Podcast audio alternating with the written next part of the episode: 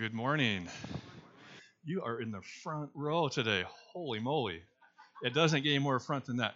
You know, afterwards, we're going to evaluate the merit of the front row. And maybe we can just talk about other people who want a chance to sit right where you are. Right. They are more than welcome. The, the evaluation, right. I know there are some people who are very partial to that back row. There's a. Hi, Gloria. I often thought, you know, I could, if I was to just preach sometime from right back here. now you are in the front row. it's good to have you here too. This is uh, it's a great morning to have everybody here. Thank you for uh, coming to worship with us at Midland Reformed Church. Uh, while we uh, prepare our hearts to uh, enter into God's Word together and to think about what God might want to say to us today, let me invite you um, to just join me in prayer. Lord Jesus, thank you for this uh, very special time of year. Thank you for uh, moments of being together as family and as church family. Thank you for moments of uh, reflecting on uh, your presence in our life and in our world. Thank you for moments of uh, singing and moments of silence. Lord, I pray that uh, today in this place, uh, that you would be faithful to your promises to us, that you would draw near to us, that you would welcome us with our doubts, with our frustrations, with our anger, with our disappointment, that you would welcome us with our joys and victories and celebrations, that you would welcome all of us, all of who we are, uh, into your holy presence today. Thank you for Jesus who makes that possible for a world to step into the throne room of heaven. Lord, I pray that you would speak to us today, that you would let us hear your voice uh, in just the way that we need to. We pray these things in Jesus' name. Amen. Amen. We are continuing today our Advent series. And as uh, Alyssa already mentioned, Advent, the season of Advent, is uh, sort of has a, a, sort of a dual uh, reality to it, right? On the one hand, uh, we're remembering uh, sort of the, the nativity and the and the coming into the world of, of Jesus, the uh, the baby, uh, on that sort of first Christmas day, right? We we remember the, the, the the people of of Israel welcoming uh, Jesus and the story of the angels and the shepherds and all all that goes with that. And there's and there's uh, some connection and there's some value in doing that work of remembering. Uh, but we also uh, look forward uh, that uh, to to the to the promise that Jesus will return again. That that somehow the the arc of history, the story of our world, is moving in a purposeful direction, and that God's purpose for this world, this creation, this universe, will finally and ultimately be accomplished. And so we look forward to that. We wait for that, for that reality and for that moment. So we remember the waiting of God's people and we reconnect uh, in some significant way to our own waiting. The um, way that we have been getting at those lessons of Advent, those really important um, um, moments in Advent, is by looking through together at the the prayer that's sometimes called the Lord's Prayer, the disciples' prayer. It's a prayer that Jesus taught his uh, uh, disciples to pray. And uh, we are at verse 10 of that prayer, uh, Matthew chapter 6, verse 10. And this is a uh, a um, it's an Advent prayer. See if you can hear the echo of the waiting. Right, uh, Jesus is teaching his followers to pray, and he says, "Pray like this." Uh, in verse 9, he says, Our Father in heaven, um, may your name be honored, right? And last week we talked about what that looks like, what that means, that we have a Father in heaven, that we can come into the presence of God um, and uh, enter into um, connection with God. And then verse 10 May your kingdom come soon. May your kingdom come soon. May your will be done here on earth just as it is in heaven. Do you hear the Advent prayer in that? Right? It's that it's that second part of Advent, right? It's that prayer that we have as God's people for God's kingdom to come, for Him to come soon. And so this morning, what we want to do is we want to just connect with that prayer. Um, I want us to connect with it if we can at a personal level, at an emotional level. Uh, I want this. Um, I, I, want. I want to uh, to invite us to experience this prayer for, for, ourselves and to make it not just a prayer that we've memorized or that we've read somewhere, but to actually make it uh, our own uh, heartfelt, soul-felt prayer, a part of our prayer. To do that, we need to connect with a couple of realities of the prayer. One one of the realities is uh, that there's some there should be for us some agitation right? That this is a prayer that should agitate us, it should frustrate us. Uh, and, and we want to spend some time this morning um, connecting to that sense of frustration. So, um, you know, Advent, Christmas, um, it isn't just about cuteness and nostalgia and, and tranquility, uh, but there's a, there's a real edge to this prayer. And the edge should drive us a little bit to a place of frustration. It, it drives us to some places of, of, of agitation. We're going to let that happen today if we can. I want to invite you to let that happen. And then, uh, and then the prayer invites us to a place of trust and to rest. So those are the two movements that sort of we need to embody, to experience, uh, if this is going to become uh, not just words on a page, not just a, a, history lesson about what Jesus said long ago, but if this is to become our prayer, right? If this, if we're to enter into the prayer of Advent, uh, to experience the agitation and then to experience the rest. So those are the two movements. Uh, when Jesus originally taught this prayer to his disciples, Your kingdom come, he was talking to an audience that already understood the language of kingdom. Right? Uh, uh, uh the, the Jewish followers of Jesus understood what it meant to have a king. Uh, they understood that historically, right? Collectively, they, they told the stories of the great kings of Israel. Uh, and they, they understood that viscerally, right? They, they, they knew the, the stories of uh, King Solomon and King David, right? They knew uh, of sort of the grandeur, the power that a king could, uh, could bring to uh, the king's people, right? Uh, they, they understood somehow and in some way that getting back to, um, to a place of, of um, significance on the world stage would mean that their, that their kingship would somehow have to be reestablished. And they also recognized that, uh, that, that they lived under a different authority, right? They knew uh, wherever they are sitting, listening to Jesus teach these words, uh, they knew that, the, uh, that, the, the, that Caesar was their king. Uh, they knew that uh, their king Herod was sort of a puppet, right? that there is a puppet government, but that, Caesar was their king.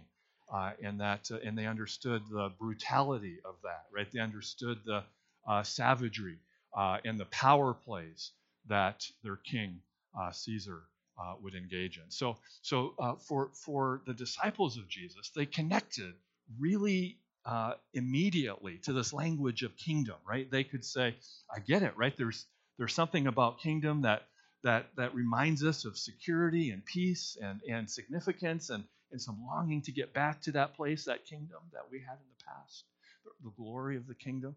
And we also uh, can recognize the, um, the, the, the, the, the, barbaric nature uh, of a despot, right? The, the, the injustice of a king, uh, the power of a king. The, we fear our king.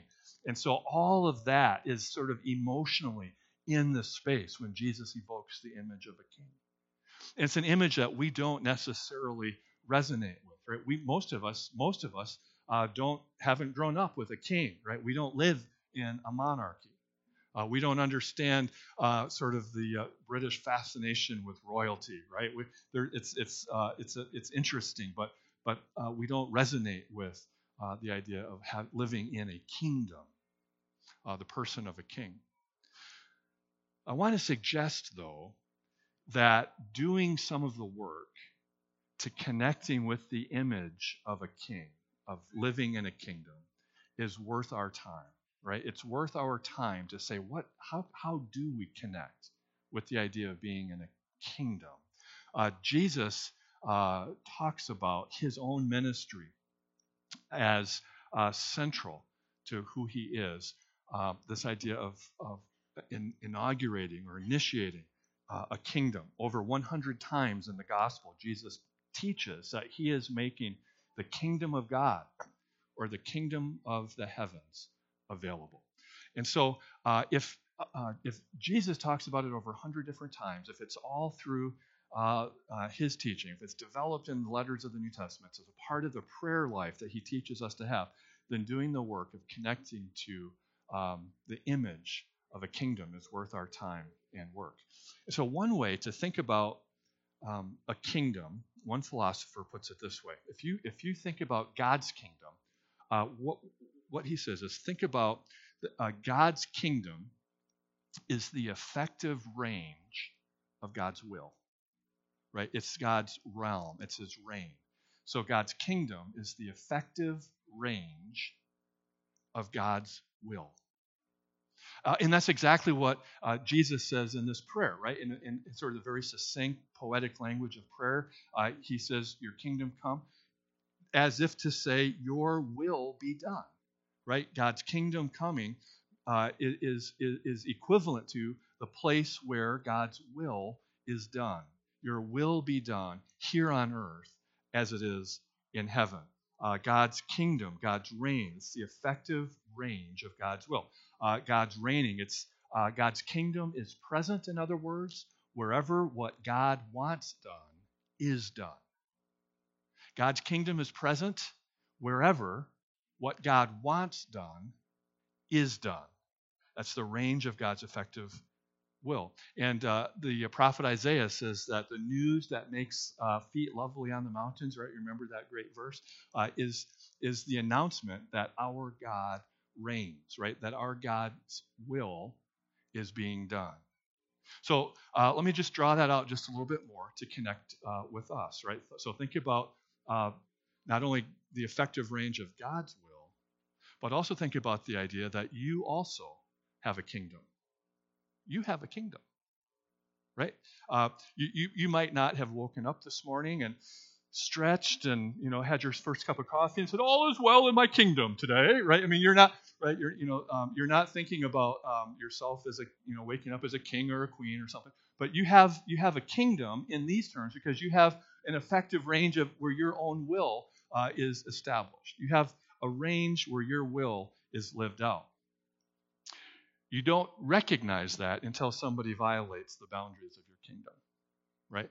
So if I was to um, just sort of come over and uh, put my hand into one of your into your purse or into your backpack and kind of go through it and, and, and take out what I wanted for myself and, and slipped it into my pocket, um, you would minimally be a little bit uncomfortable by that, right? You, you would find that a little bit uncomfortable. You'd feel maybe a little violated, and you would be upset. Why are you upset? Why are you upset when somebody reaches into your purse or reaches into your into your backpack? Uh, one of my first um, experiences when I first arrived in uh, Southern California to go to school, uh, within the first week, uh, my little truck got broken into, and somebody stole the radio and all of my my music uh, uh, CDs out of or tapes, I guess at that time. Right? Who am I kidding? It was tapes, right? Right? And and and right and and I and eh, what's what's the response, right? You don't just say, oh well, you know, you know, somebody else must have needed these things, and you know, we all share here. It's all you know, we're all part of one great human family. That isn't the response, right?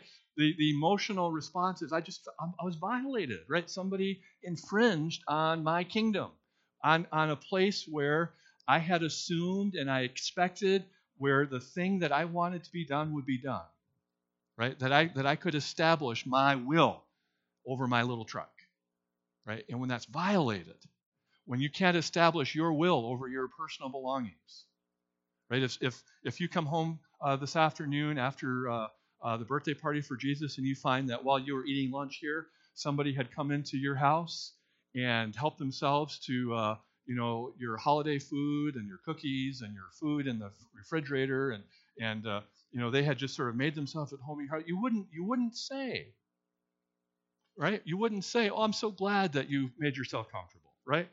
Maybe some, some of, maybe one of, no, nobody would ever say that, right? What do we say? What's the phrase? What we say, right? Your, your home is your castle, right? We use the language, right? We expect that in our home, that that will be a place where our will is established, that the things that we want done will be done, And the things that we don't want to happen won't happen in our home or on our person. Right? We, we, have, a, we have a sort of a, a visceral sense that, uh, that I have a range where my will is effective. And we also find out pretty quickly that we have some limits to that range, right?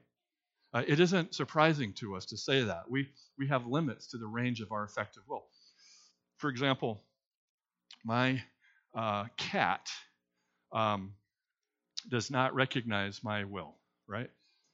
Um, the cat that lives in my house does not uh, recognize uh, the effective range of my will, right? And my cat's will uh, wins, right? I mean, you talk about herding cats, and that doesn't bring to mind a picture of order and, and uh, cooperation, right? It's a picture of chaos. Uh, if you have a child, you know that there's a limit to the effective range of your will, right? Um, I, um, Alyssa and Annabeth have just stepped out of the, the room. And uh, uh, a lot of times on Tuesday, more, uh, Tuesday afternoons, um, Alyssa will bring Annabeth with her to our staff time, right? We have a staff meeting on Tuesday afternoons. And uh, she comes early, and uh, it, it's really, really well planned out, right? There's a lot of good intention, there's a lot of good thoughtfulness that goes into it, right? It's really admirable. And she'll go in and create kind of a zone of, of, of quiet and, and, tranquility in the nursery. And, you know, they have a little lunch and then uh, turn the lights out and put some soothing music on, right? Alyssa has, uh, uh, you know, her kingdom is that um, she will be free to go and engage in a staff meeting. And Annabeth is going to take a nap, right? She's going to sleep, right? That's her will. And, and, and, you know, gently just lay Annabeth down for her nap and tuck her in and and then very quietly tiptoes out and shuts the door behind her. And there's a little sign up that says Shh, you know a child is sleeping. And we'll go into the office area and we all sit down take a deep breath and okay what, who's first on our agenda today? Wah! right? And, uh, and, uh, and Annabeth says come get me out of this room. Right? And then everybody you know we wait for a second. Is it a false alarm? Is it for real and then pretty soon you hear uh, just you know don't let her fool you. She has a pair of lungs right? She really has a pair of lungs. And she and she and she lets her will be known right? And and it doesn't matter how much alyssa wants annabeth to take a nap. When annabeth decides it's time to get up it's time to get up right? There's there, there's a limit to the effective range of her will. If you've ever wanted something more for another person than they wanted for themselves. If you've ever wanted more for a son or for a daughter or for a friend, for somebody that you've been mentoring, if you've ever wanted more for them than they've wanted for themselves, you've found the limits of the effective range of your kingdom. You've come up uh, against the reality that you cannot make a person think or feel or desire something just because you do. Maybe uh, you've experienced the border of your kingdom uh, when you've come up against an insurance company's kingdom. Right? If you've ever tried to do battle with an insurance company, uh, you know just how ineffective the range of your will can be. Maybe you've come up against the range of your kingdom, the boundary of your kingdom, when you've um, had to deal with a court system and you recognize just how helpless you are uh, in that space. Maybe you've come up against the end of your kingdom when you've had to deal with uh, your credit card holder. Anytime you've had to deal with um, large, impersonal bureaucracies, right? Does that just give you all kinds of warm feelings of comfort and ah, I hope I get you know, wake up tomorrow morning and go to and, and, have some kind of confrontation with an impersonal bureaucracy, right? If I could just be put on hold for hours at a time and not ever talk to somebody that can actually help me, that just makes me feel so empowered and so strong, right? That's and you're bumping up against the limit of your kingdom. That's the way that Jesus is talking about God's kingdom. Jesus is saying, listen, there's a reality that some, in, there are some places on earth where God's will is not done currently as it is in heaven. There are some places where God's will is not yet established on earth as it is in heaven. How do you know that? Right? How, what do you see that tells you that, Jesus? Well, to recognize that, the absence of God's will, we have to think about how Jesus describes the presence of God's will. What is the presence of God's kingdom? Uh, take you back to what um, uh, the voices and the prophets and the seers of, of Israel had always been saying. Isaiah chapter 9, a great uh, Advent reading. Um, uh, the prophet Isaiah says, The people who walked in darkness have seen a great light. Uh, light has shined on those who lived in a land of darkness. You have made the nation uh, numerous. You have not made the joy great. They rejoice in your presence uh, as with joy at the harvest, as they rejoice when they divide the plunder. For you have scattered the yoke of its burden and the stick of its shoulder, the rod of its oppressor on the day of Midian. Uh, for every boot that marches and shakes the earth and garment rolled in blood will be for burning, fire fuel. And then these words, right? Um, for a child has been born for us, a son has been given to us, and the dominion uh, will be on his shoulders. The kingdom, the reign, the rule, right, will be on his shoulder. And his name is called Wonderful Counselor, Mighty God, Everlasting Father, Prince of Peace. His dominion will grow continually, and to peace there will be no end. On the throne of David and over his kingdom to establish it and sustain it with justice and righteousness now and forever. Right? That's the longing for God's kingdom to come, the dominion of God to come, the reign of God, uh, the effective will of God uh, will show up in a place, and justice and righteousness will be established. Uh, around Jesus' own birth, as Jesus comes into the world, uh, there are promises that attend that time. And Mary hears from uh, the angel and uh, is told that she will give birth to this long awaited Messiah. And this is how she responds. She says, Oh, how I praise the Lord, how I rejoice in God my Savior. For he took notice of his lowly servant girl, and now generation after generation will call me blessed. For he, the mighty one, is holy, and he has done great things for me. His mercy goes on from generation to generation to all who fear him. His mighty arm does tremendous things. How he scatters the proud and haughty ones. He has taken princes from their thrones and exalted the lowly.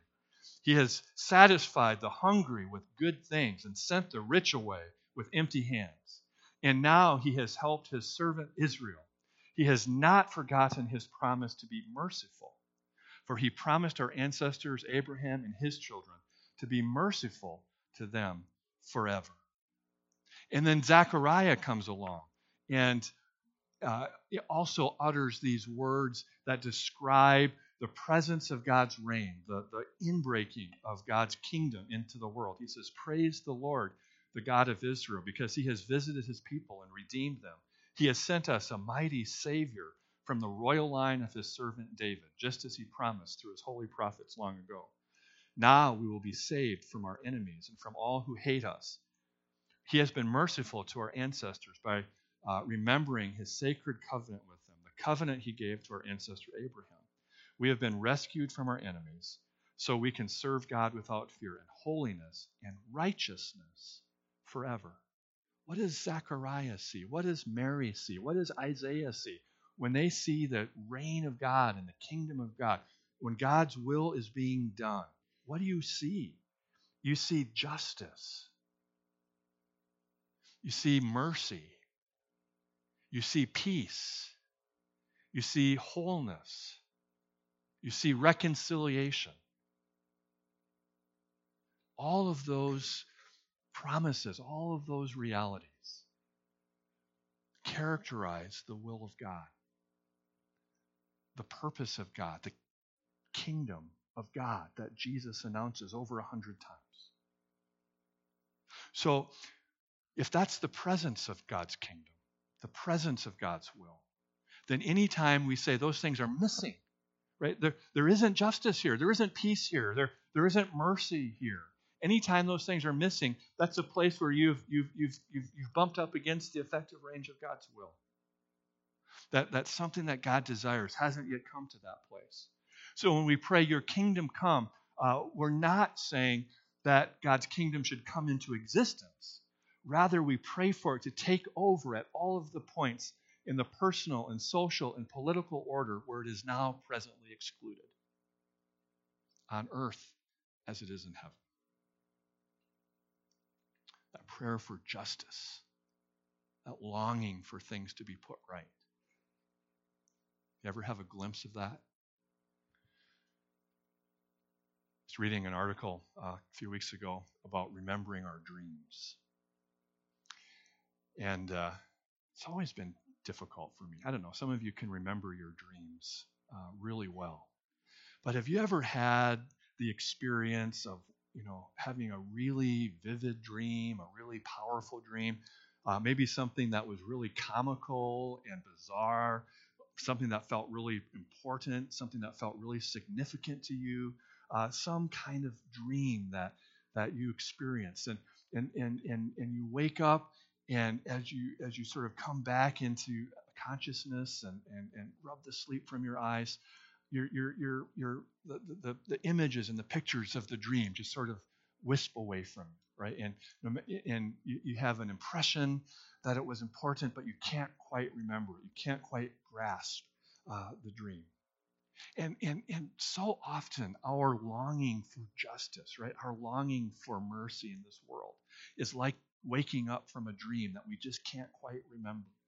Uh, we, we, get, we get in touch with it, we, we, we, we get a taste of it, and then it's like it just, it just wisps away from us, and we're back into the real waking world.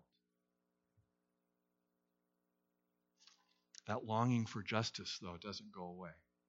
That longing for peace, even when it's fleeting, even when it's just a vague impression, I had a dream last night. I can't, even when it's just on the edges of our awareness, that longing is there. It's the longing of this prayer. Your kingdom come, Lord. Bring justice, put things right, fix this world. It's as if this prayer isn't mostly a religious prayer, it isn't, it isn't mostly a ceremonial prayer, but that this prayer is describing something that is hardwired deep into uh, the, the human soul. That longing for things to be fair and right and good and beautiful. We don't have to teach people to want that.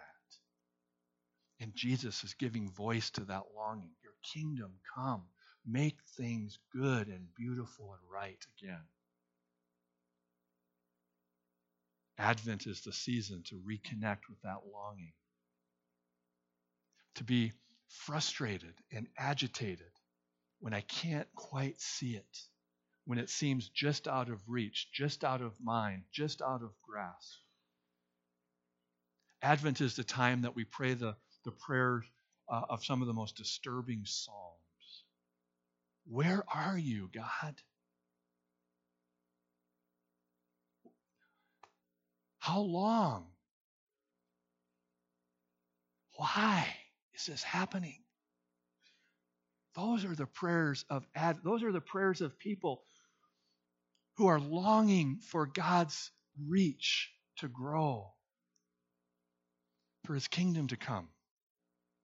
After all, we all know that things can be put right. We all have experiences with that, right? Uh, you you fall down while you're skiing, or you fall off your bike and you break your leg, and you go to the hospital and you, you, you have it set and you hobble around on crutches for a little while, and eventually there you are. You can slowly and surely return to normal, and, and your, your leg is strengthened, and, and, and pretty soon that, that rupture, that brokenness is just a distant memory. We know that there's such a thing as putting something right. We know that we can make things normal again. We can fix a broken leg. We can fix a broken toy. We can fix a broken television. So, why can't we fix injustice?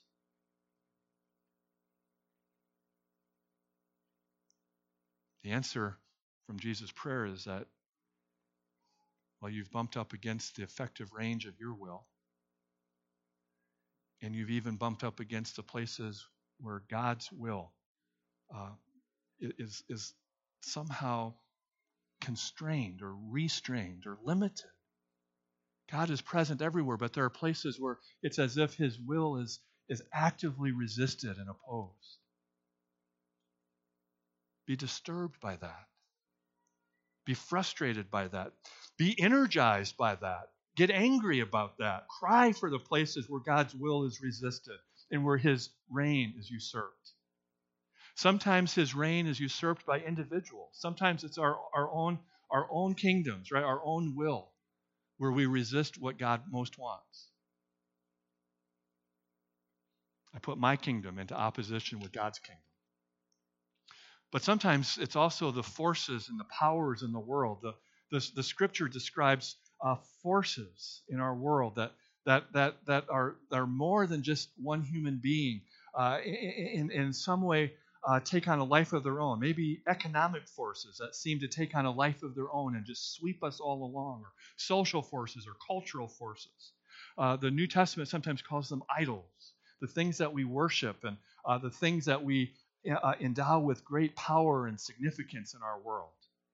Stand in opposition to God's will, resist God's will. And so the invitation of this prayer is to begin to pray very specifically, to recognize those places where we're frustrated and agitated and angry and confused, and to name those places as the very places that we want to see God's will come. God, your kingdom come on earth as it is in heaven isn't just generic, but it's personal. It's passionate. It's filled with longing, and even anger.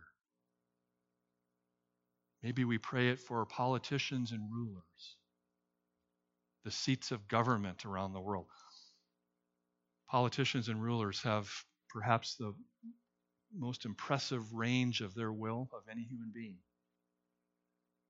And so often, and so dangerously, oppose God's reign. We pray for God's kingdom to come in the halls of power. Pray for God's kingdom to come in hospitals. If you've ever been in a hospital room and been frustrated at the, the, the brokenness and the sickness, the powerlessness that you experience there, pray for God's kingdom to come there, for the healing and restoration of God's will. Pray for our schools. Pray for our, our national borders, the families there that are broken and separated, terrified. Pray for our inner cities. Pray for prisoners. Pray for those who suffer in addiction. Pray for the little town of Bethlehem and all of the places in the world where violence and hatred and political corruption do their worst. Be agitated by that. Be agitated when you bump up against the effective range of your will, the end of the limit of your kingdom, and, and even the limits of, of where God's will seems to be present. And when you're mad, and when you're agitated, and when you're frustrated, then you're ready to pray this prayer that Jesus is teaching his disciples.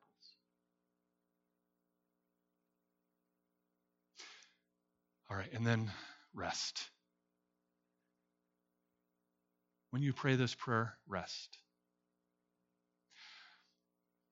Whenever uh, a Hebrew would pray um, for God's kingdom, uh, they were thinking about Sabbath the Sabbath day, written into the law of Moses and practiced by the people of God, the Sabbath day uh, was intended to be um, a reminder, uh, but even more than that, a, a, practice or a foretaste of the kingdom. Right? It was it was just, uh, as if to say, uh, on the Sabbath day, here's what gets to happen. uh, it, it's as if um, the future of God's reign is rushing to meet you, and you get just for that 24 hours, just in that space, a few moments to imagine what it's like to live fully in God's kingdom. Sabbath day did that for God's people. And so um, it's, it's, it's not surprising then that Jesus is constantly getting in trouble for what he does on the Sabbath day. Why is that? Right? Jesus, um, you know, picks a few uh, things of grain to eat and nibble on because he's hungry, and the religious people get upset with him. You're violating the Sabbath. He heals somebody, and the religious people get upset with him. You're, you're breaking the Sabbath. And, and of course, the point is that um, to be mad at Jesus for breaking the Sabbath is missing the entire point of the Sabbath. Because what Jesus is saying is look, the thing that the Sabbath was always intended to point to, the arrival of God's kingdom, has happened in me. I am the presence of God's Sabbath. I am the arrival of God's kingdom that the Sabbath pointed to.